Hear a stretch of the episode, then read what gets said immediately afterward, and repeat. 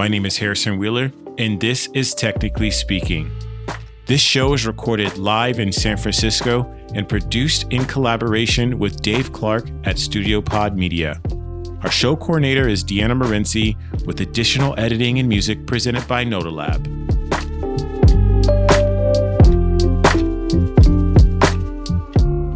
This episode of Technically Speaking is sponsored by Automattic, the people behind WordPress.com, Jetpack, WooCommerce, Tumblr, and more. Automattic's 1,400 people hail from 79 countries and speak 99 languages. Their open source software products democratize publishing and commerce so that anyone with a story can tell it and anyone with a product can sell it, regardless of income, gender, politics, language, or country. More than 1 billion people use Automattic products every month. Automattic also contributes directly to WordPress, the open source project that powers over 40% of websites on the internet. If you're ambitious, energetic, and driven by a passion to help people, you can make a visible, profound, and lasting difference working at Automattic. Visit automattic.com to check out the latest job listings today. That's A U T O M A T T I C.com.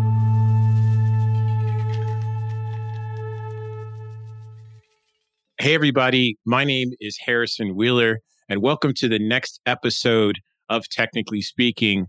My guest today is David Dylan Thomas, speaker, filmmaker, and author of Design for Cognitive Bias.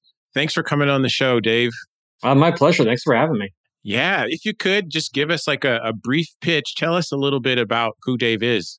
Sure. So I am a guy who is a cheerleader for inclusive design. I do that through my book, Design for Cognitive Bias, which talks all about different biases and how design and contact, uh, or sorry, content interacts with those, and how as designers, or really anybody who makes anything, we can do a better job with that. Um, I'm also a filmmaker. I've been making movies ever since I was in high school, all kinds of movies, documentaries, action films, comedies. I'm all over the place with that wanting to get back to that soon now that the book kind of gives me some breathing room. And uh, yeah, I just, and I love movies too. So big movie watching guy, big into social justice, like you name it. But these days, I basically, I go around getting people excited about and giving them tools for inclusive design. That's like literally my job now. I have a business I just started in March called David Dylan Thomas LLC. So really easy to remember the name. And yeah, I give uh, workshops, uh, speaking gigs, all that stuff. So I, would love for you to maybe kind of take us through how you got into design. I don't know if filmmaking influenced that, but I would love to sort of understand like what that evolution of yours has looked like over time. Sure, yeah. And I think the filmmaking does matter. So I've been making movies like a, since high school, and that's just part of the storytelling vibe with me, right? I think that's where the content part of my content strategy comes from. But then around uh, 2000, I started getting involved in distance education. And that's really when I fell in love with the web and how it could bring people together from all over the world. And that's really my first taste of thinking about content digitally thinking about user experience. You know, we did some experiments with how it basically was a whole bunch of different students from all over the world trading essays and how to sort of improve that experience for them.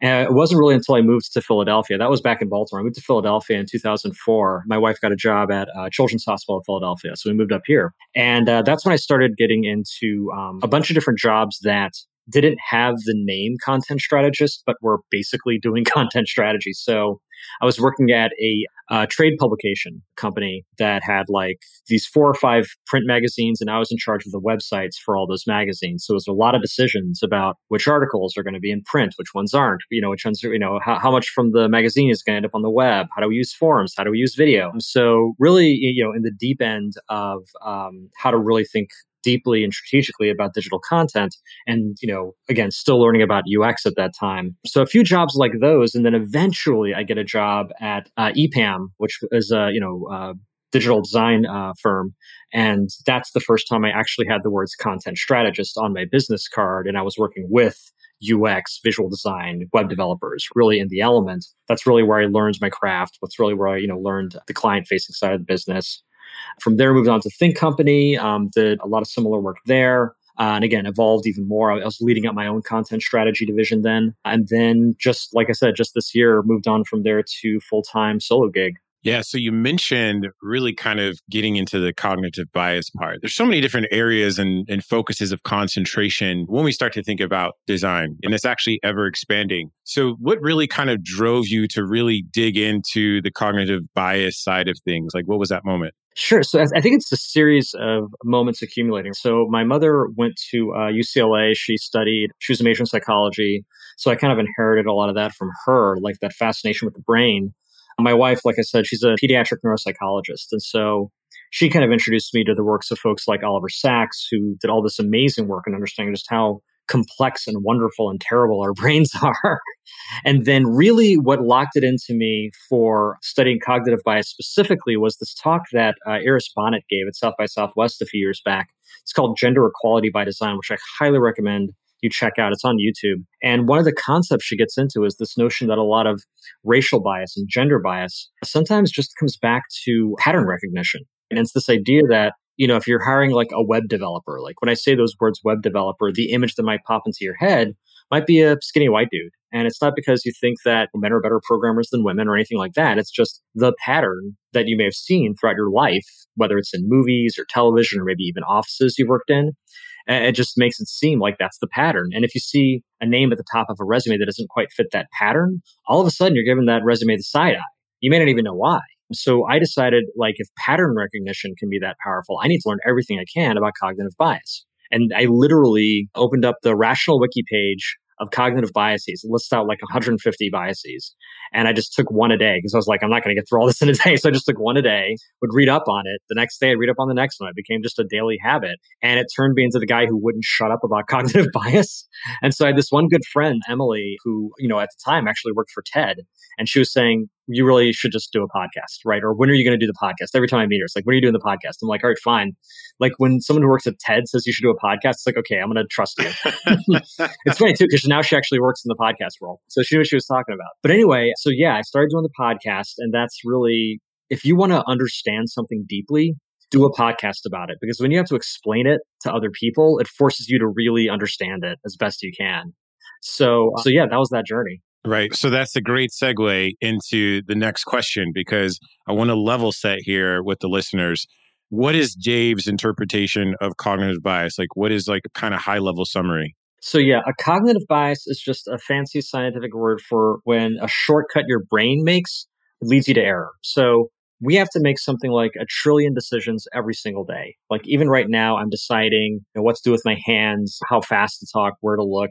And if I think carefully about every single one of those decisions, I am never going to get anything done. So it's a good thing that most of our lives are on autopilot. Something like 95% of decisions are made below the threshold of conscious thought. Like you don't even realize you've made them.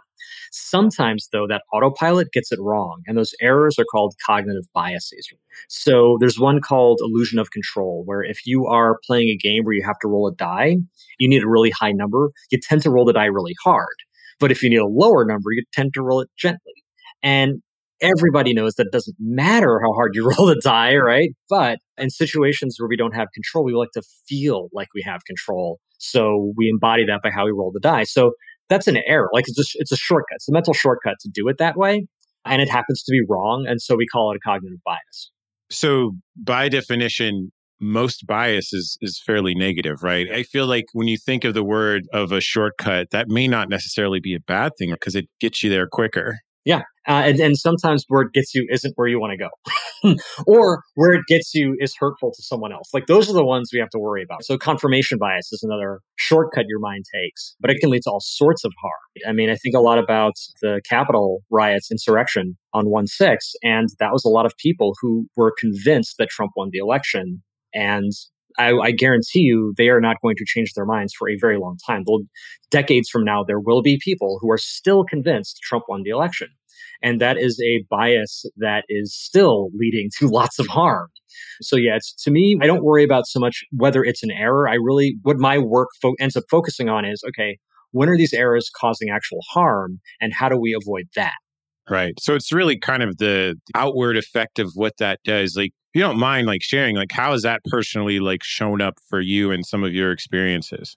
Oh, yeah, I have a lot of. So I think one bias I personally suffer from a lot is called zero risk bias.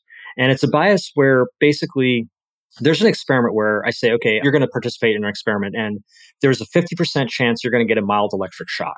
But if you pay me $10, I'll reduce that to a 1% chance. But if you pay me $100, I'll reduce it even further to like 0.1%. And people will pay the $100 because we are that obsessed with like having one less thing to think about. We want zero risk.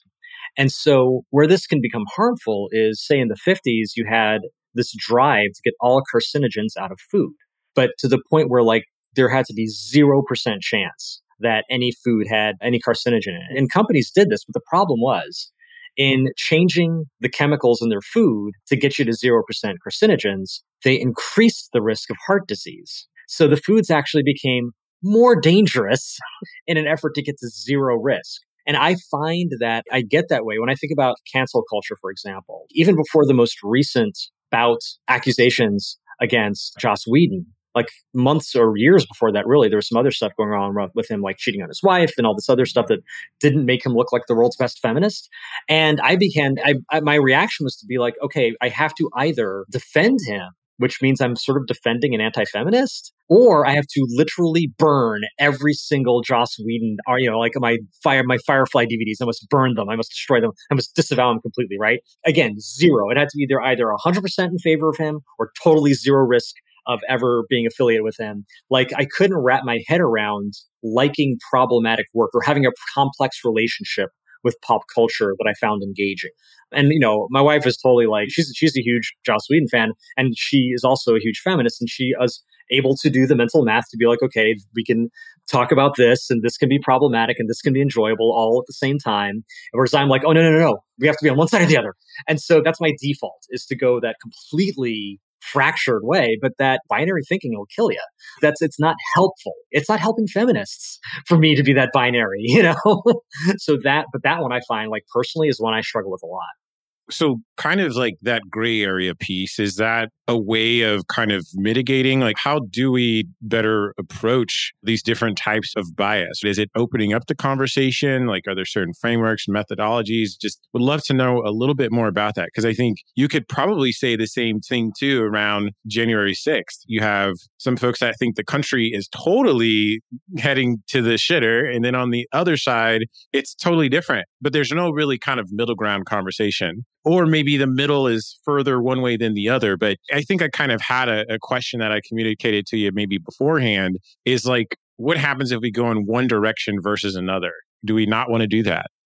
I think what we want to do, because it is easier than you think to be extremist in an unhealthy way, no matter what your affiliation. I personally gravitate towards the liberal side of the equation. And if I had to over index in one way or another, I feel like the least harmful way is a more liberal direction. But what I think is actually more helpful is to frame it in terms of values, right? And this is something I get from therapy. It's funny, I went into therapy, I was diagnosed with depression 2019. And so in 2019 is when I started going on antidepressant medication and I started getting therapy. And it's funny because it ended up being preparation for 2020. Because if I had to face 2020 without antidepressants and without therapy, I think it would have been a very different story. so it was sort of like it was good timing in a weird way. But one of the things that you learn in therapy for my for the things I was dealing with in therapy was I had spent a lot of my life outsourcing my self value and letting other people's opinions drive my opinion of am I a good person? And I was desperate to answer that question Am I a good person? And quick to condemn myself if there was ever any evidence otherwise. Oh, I must be a terrible person. That framework wasn't helpful. And in therapy, we started to work on this framework that was more about saying, look, let's throw out good person, bad person. Let's just talk about what are your values. And once we understand what your values are, let's now frame things in terms of proximity to those values. That decision you made, is it closer to your values? Is it further away? The kinds of behavior you're exhibiting today, is that closer to where your values than you were yesterday or is it further away? That conversation is much healthier because A, it gives us a frame of reference that maybe we can agree with someone else on. It's like maybe two or three of us have the same value. We can frame the conversation in terms of, well, we all agree this is good. Are we getting closer or further away? And the argument becomes more, how do we get closer or further? And are we closer or further? Not you're racist, you're an anti racist, you're evil, you're good. Like those conversations tend to shut us down. even if they're valid, in fact, you are a racist, right? that even if they are dealing with describing actual behavior, what they aren't doing is getting us closer to our values. So I think rather than worry about are we going in a direction that we have categorized as liberal or we have categorized as conservative, we talk about are we getting closer to this value? If we believe that it is important for people to be safe, we can talk about that. And we can argue day and night about whether guns make us safer or not, or the way we enforce the law makes us safer or not, or who it makes safer or not safer, right? But if we're starting from a place of, well, just level set again, we're all talking about whether how we get safer. We think everyone should be safer. Great. Let's make sure that's what we're focused on. I think that ends up being a more useful and more honestly inclusive discussion than just are we getting more conservative? Are we getting more liberal? Which again, is a valid discussion. And I think you can sort of make very good arguments one direction or other. But if you actually want people to be more safe, arguing about are we more conservative or are we more liberal probably won't get you there. Exactly. Yeah. So it, it's more or less kind of what I'm taking out is a discussion away from ideals more to a human centered approach, right? Because I think one of the pieces that I kind of pull out of this too is when you think about value driven, there's also sort of a case of understanding too, their norms and norms change over time. And I think it also opens up potentially to the theme of a gray area, this willingness to also pivot and learn because you always need to kind of hear sort of like what sort of people are saying or at least how it's affecting them to really get a grasp of what that means. Yeah, and I think what that comes back to is like fixed versus growth mindset. So I think that if you can't agree to that, whether you want to approach things from a fixed versus a growth mindset, like you aren't going to get very far. So if you want to think of the country in terms of like, this is what America is, and it, and it is a fixed thing and it will always be that way, you're going to have a very difficult time having that conversation, especially when you're trying to have that conversation with a country as diverse as America. Whereas if you want to approach it more from a, well, we're a living being, like America is a living organism that is constantly growing, constantly evolving. It maintains a certain set of values, but how it expresses those values and who gets to play and be included in those values is constantly growing and evolving. I think you're, you're in a better shape. Like, I think a lot about how companies get it wrong when they think about diversity and inclusion. And a lot of times you see people say, okay, well, we don't have enough black people at the company. So we're going to hire some black people. And they're shocked when those hires don't last. And what they're not accounting for is the idea that they hire this person and then they bring them into a culture and they're like, okay, we expect you to become like us. And they ask that because they assume they're hiring for culture fit in air quotes. And the problem with culture fit, even if you have a nice culture, is that it produces a monoculture because you're only ever hiring people who are like you. Or if you hire someone not like you, you're trying to make them be like you. And no one really wants that. Whereas if you hire for culture growth, you're making a different assumption about your company. You're assuming it's a growth mindset. It's the idea that, well, we are not going to be the same company a year from now that we are today. And that's a good thing. And I don't just mean growth in terms of size. That's sort of like the capitalist interpretation of growth. I mean growth in terms of maturity. Like we are going to evolve and become better and more wise over time. And if that's what you're hiring for, well, then when you bring in that person who is not your A, you're going to specifically seek out people who are not like you because you're not going to evolve if you keep hiring the people who are like you. And then when you hire them, you are going to hire them with the expectation that you will not change them, they will change you. And that gives them the freedom to be themselves in a way that's going to be interdependent with the company and not get swallowed up by the company. I mean, I, I, always think of the Avengers. It's sort of like if I have Iron Man, I don't want to then hire another Iron Man. I want uh, Scarlet Witch or I want Black Panther. I want some other power set. I don't just want 12 Iron Men. That's not the Avengers. That's just an Iron Army. I want it to grow and change over time. So I feel like that's a mindset that I think I think is more profitable, both like spiritually and financially, right? Like it's better for society if we think in terms of growth, which gives us that flexibility about thinking versus this rigid kind of like, well, this is, you know, a white Christian country and it will always be that way. You know, that's not, I don't think that's going to work out. Yeah. And I'd say to that too, it, it also is an expectation that these institutions need to have that willingness to change and pivot as well. Right. Yeah. I mean, it's the assumption I still remember in, in high school, they talk about the, the loose and like, I forget, it's loose and rigid or something like that, but the different interpretations of the Constitution, for example. And it's sort of a version of that. I mean, even the Constitution, it's kind of fascinating because the Constitution is very difficult to change and very rigid in a lot of ways.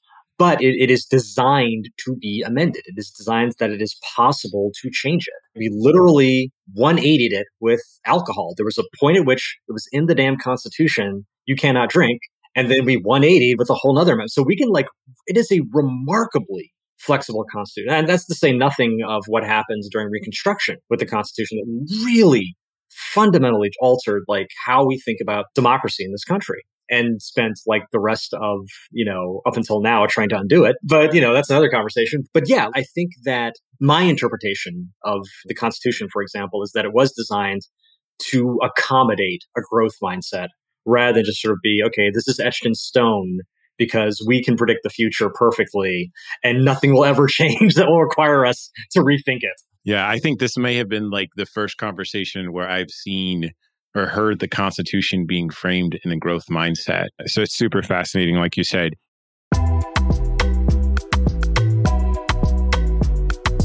The future of work is here at Automattic. The people behind WordPress.com, Jetpack, WooCommerce, Tumblr, and more. Join a team of diverse global perspectives.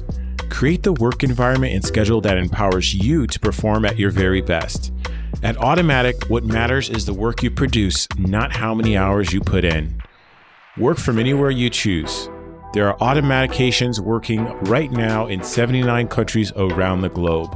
The intellectual and cultural diversity that results is critical to the company's success. Automattic believes in constant learning and offers mentorship and personal coaching to support your growth. As a small company with a huge footprint, Automattic offers you the chance to have an impact and make a difference.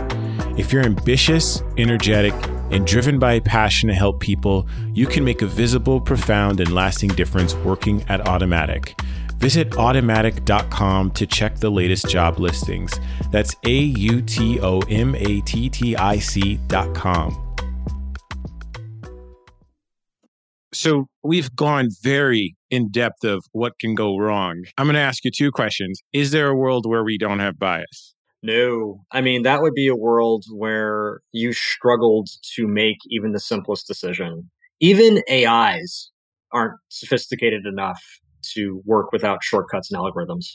Like that's all an algorithm is. It's a shortcut for a computer, a repeatable process, a heuristic. I mean, like we have kind of a limited resource when it comes to making decisions carefully. There's something called decision fatigue, where the harder a decision is to make, or the more decisions to make, each decision takes energy, like actual physical energy. People actually get tired after they've made a lot of decisions.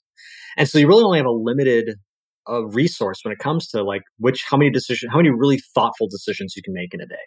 And there are things you can do to extend that. They've shown that meditation is great at kind of flexing that muscle so after you've done some meditation for a while and you flex that, maybe you go from being able to make 10 thoughtful decisions a day to like 11 or 12, you can kind of flex that muscle.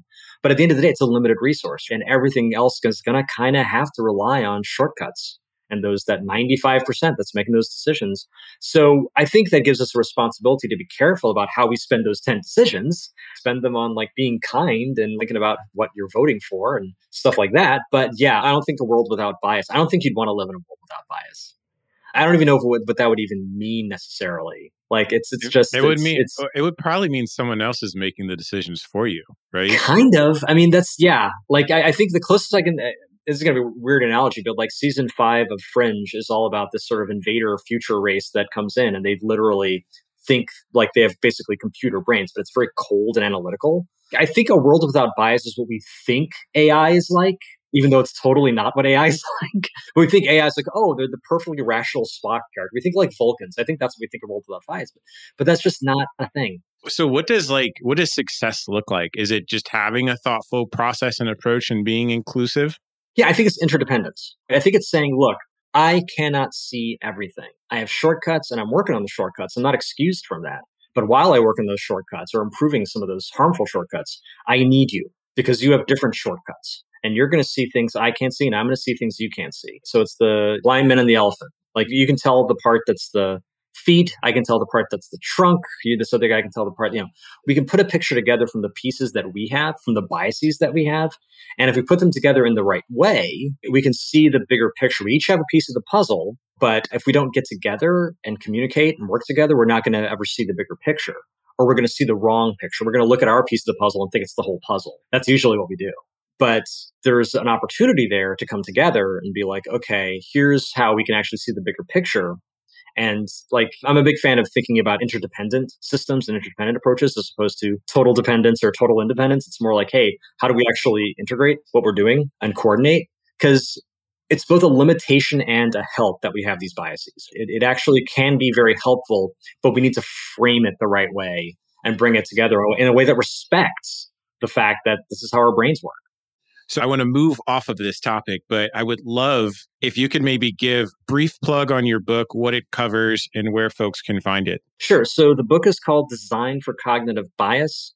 I mean, you can find it at a book apart. Honestly, if you just go to daviddylanthomas.com, you can buy the book there. You can hire me to speak there. You can just say hello there. It's like all the Dave stuff is at daviddylanthomas.com.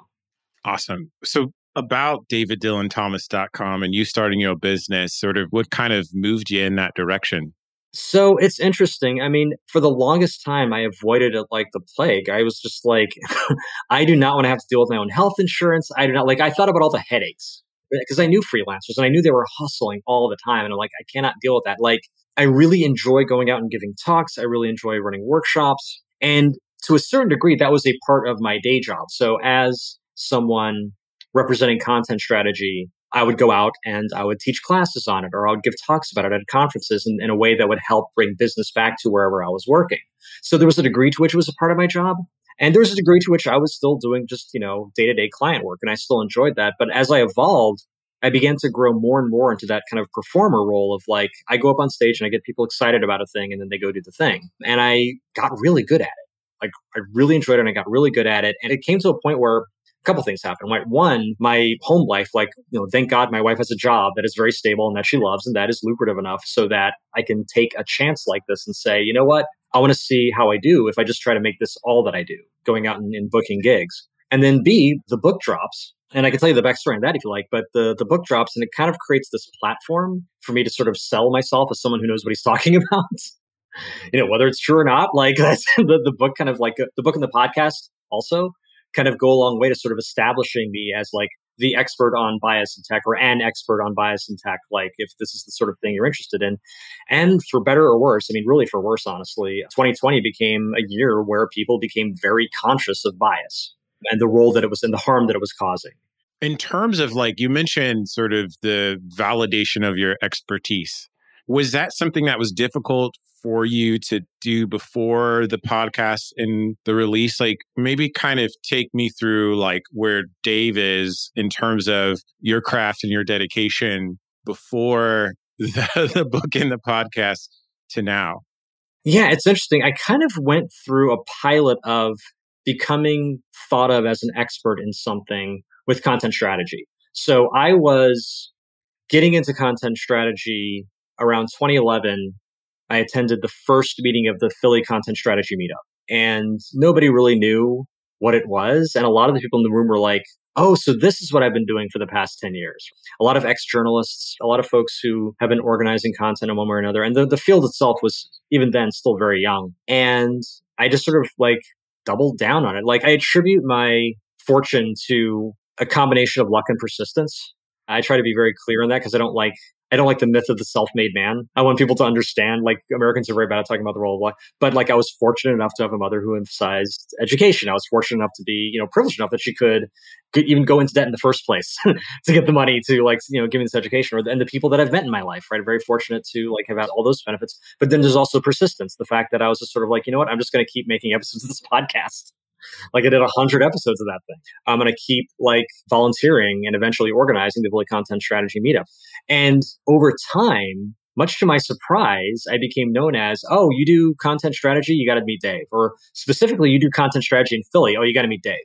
And, you know, it was legit. Like I did, in fact, know a lot about content strategy. I'd been practicing it for a while by then. I've been learning about it a lot by then. And I'd met a lot of great people who did it by then and learn from them. So that persistence of just constantly doing it like learning by doing, that sort of if you did in fact meet with me, I could in fact, yes, tell you a lot about content strategy. So that was sort of like me like learning what does it feel like to actually a get good at something, but then also be known for being good at something. And then with cognitive bias and design, that was a little bit of a harder journey because cognitive bias is a, like content strategy is like kind of new. You can kind of it is whatever you say it is.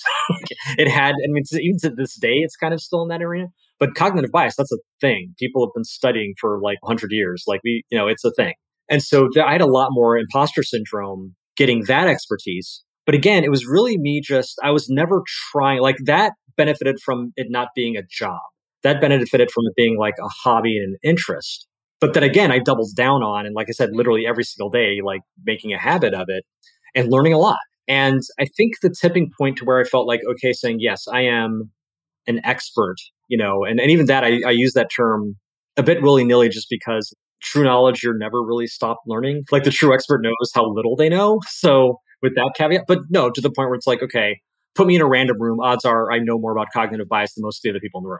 Like if you want to define it that way. But I think the real tipping point for me was I went to um, a social science foo camp which was just a room full of people who had, in fact, gone to school to study this stuff and we're all giving each other talks and having conversations. And I'm like, this is going to when they find me out that like I'm just some charlatan putting on the robes of social science and like coming up short. And I'm talking to them about like the ideas. I hadn't written the book yet, but I was doing the podcast and I'm talking about the ideas that I've been thinking about and stuff I've been working on. And they're like nodding their heads and they're like, yeah. And I, am and they're like, yeah, I actually found some similar results with this other stuff I'm doing with at this university. I'm like, well, it's real. like you're not you're not laughing me out of the room. Like, and I would go through my decks, which were like citing actual studies and like, and I'm again waiting for like, oh yeah, that study, that's bullshit. I was waiting, I'm waiting for like them to like be like, oh yeah, we we debunked that 20 years ago. What are you talking about? But it's like nope. And it was like, okay, so maybe I actually do know what I'm talking about. Even like I felt confident talking about UX design and content strategy with the top minds in that field. I did not feel comfortable talking about like Daniel Kahneman, who was like the father of cognitive bias. You're thinking like he was at this conference and he sat down at a table and we chatted for a minute and I was like fanboying out. But it's sort of like, okay, I feel like I can hold my own here. And the other big moment like this was when I wrote the book. I wrote for a book apart who are amazing partners. Highly recommend working with them if you ever get the chance. But a book apart books usually go through what's called a technical review because most of the books are sort of design or web development oriented. So they'll have a tech review where you go through and sort of like make sure the code checks out for my book, which was mostly psychology research, we brought in Erica Frantz, PhD, who's a social scientist, to come in and review the book. And that one, I was like, two, three weeks. So I'm just like sweating. I'm like, oh my God, it's going to come back and there are going to be all these notes. Oh my God, it's on. And then it comes back and she's like, okay, I might rephrase this here and I might clarify. It's actually called this there. And yeah, it was a fun read. And I'm like, that's it. there's like two, three notes, uh, which I implemented, and there was like, but like what I'm saying makes sense.